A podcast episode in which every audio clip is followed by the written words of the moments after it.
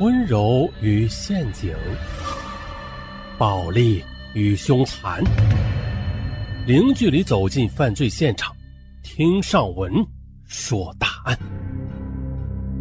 本节目由喜马拉雅独家播出。这玩弄女性玩不是玩弄男性，应该说是两个女人玩弄一个男人。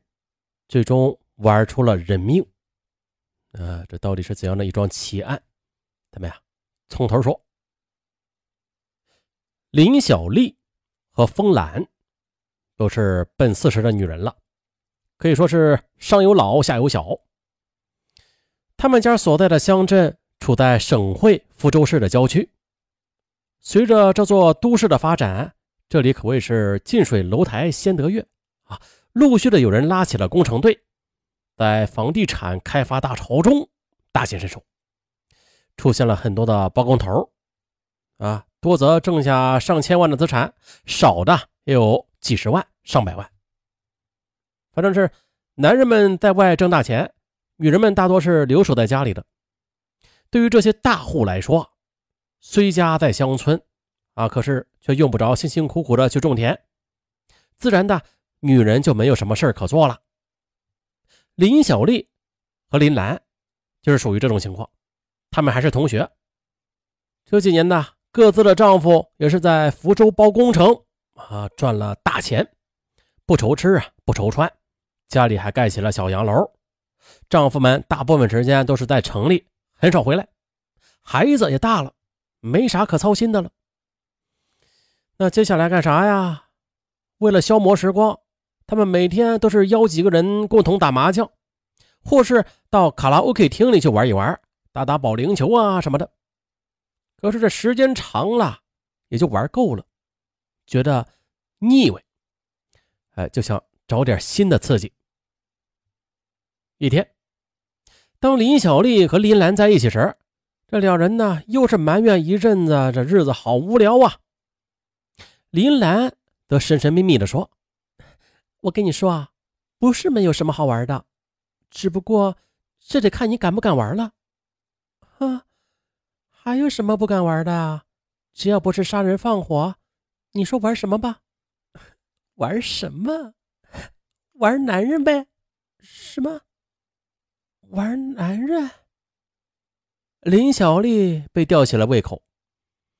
那对她来说啊，这家里有上千万的资产呢，钱。是不在话下的，自己的丈夫在外边抱了情妇，她也知道，只不过不想与丈夫翻脸而已。那男人可以玩女人是吧？那么我们为什么不可以玩男人呢？哎，别说，真的是这个理儿。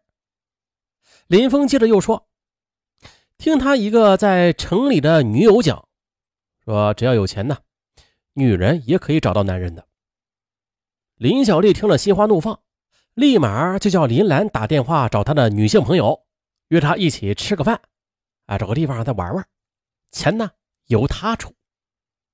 而后两人便对视大笑起来。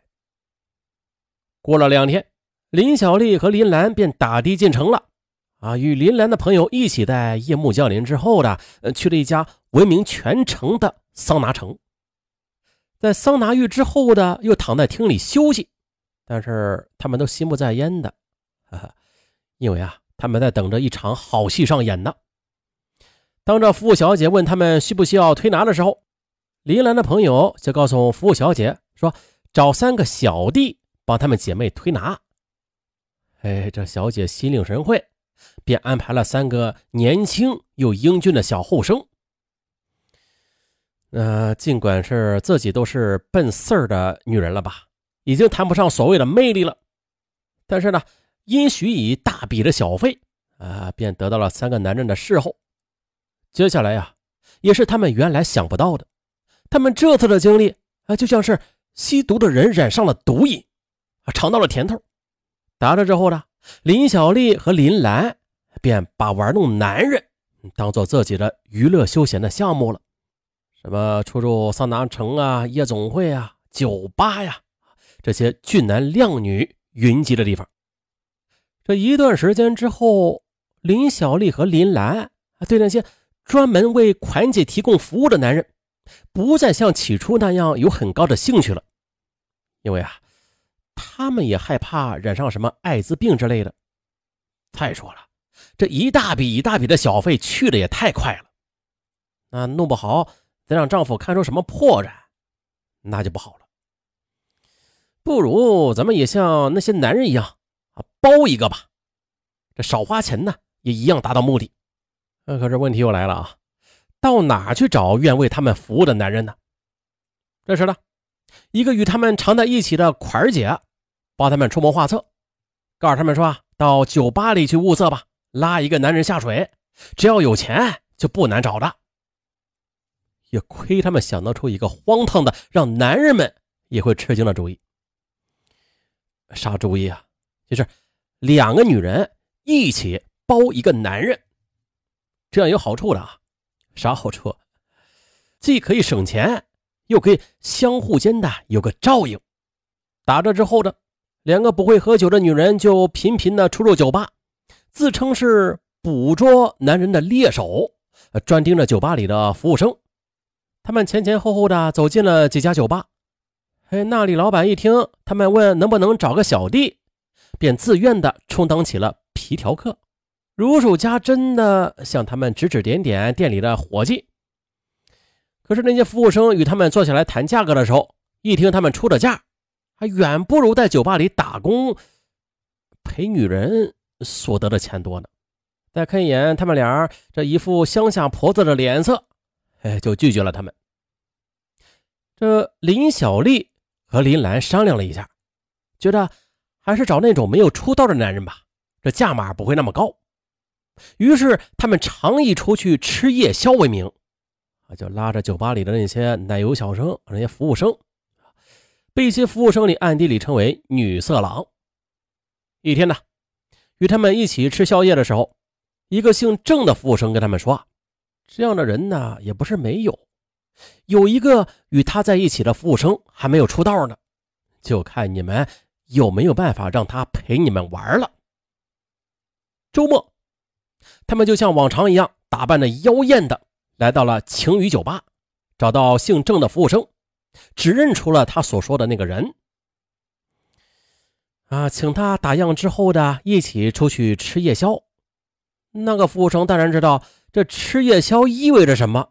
嗯，就很果断的拒绝了他们的邀请。哎呦，还不好意思呢，没有关系的，我们就聊聊。林小丽并不死心，继续的纠缠着他。姓郑的服务生也是在一旁帮腔。在吃宵夜时，他们这才知道，这个服务生叫王勇，是从四川来的。他从师范学校毕业之后的，又分配到一所乡办小学当老师。在两年前呢，与一个叫吴平的女孩谈恋爱，可是女朋友却嫌他穷，没有铁下心来跟着他，而是与他的女伴们一起到福州打工了。王勇受不了相思之苦，就按照乡里的规矩办了停薪留职手续，追随女朋友来到了福州。不过好在，他有一副颇为英俊的面貌，人又机灵。就在青鱼酒吧一直做了下来，啊，然而啊，他的收入毕竟不高嘛。那虽说对女友是一片痴情吧，可是也常常的被奚落。他曾经跟女友说回家一起过日子吧，可是女友却反问：“你哪来的钱呢？”不是我，这一句话啊，就把王勇噎的是哑口无言。这心里嘛积着怨气，再加上两个款儿姐的劝酒。王勇喝着喝着，就口无遮拦了，哎，把自己的事就说了出来。那天晚上，他们在宾馆里包了房，三个人同居了一宿。后来经过双方的讨价还价，他们每个月出三千五百元，外加二百元，租了一间民房，包下了王勇。尽管这两个款姐看起来已经是无姿色可言了吧。但是王勇心想啊，每周只要陪他们两次，也用不着花什么力气，就能挣这三千五百块钱。哎呦，这这太划得来了！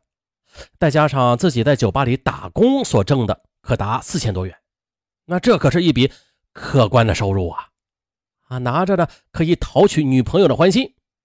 等挣下一大笔钱之后的，呃，就会与他一起回四川老家的。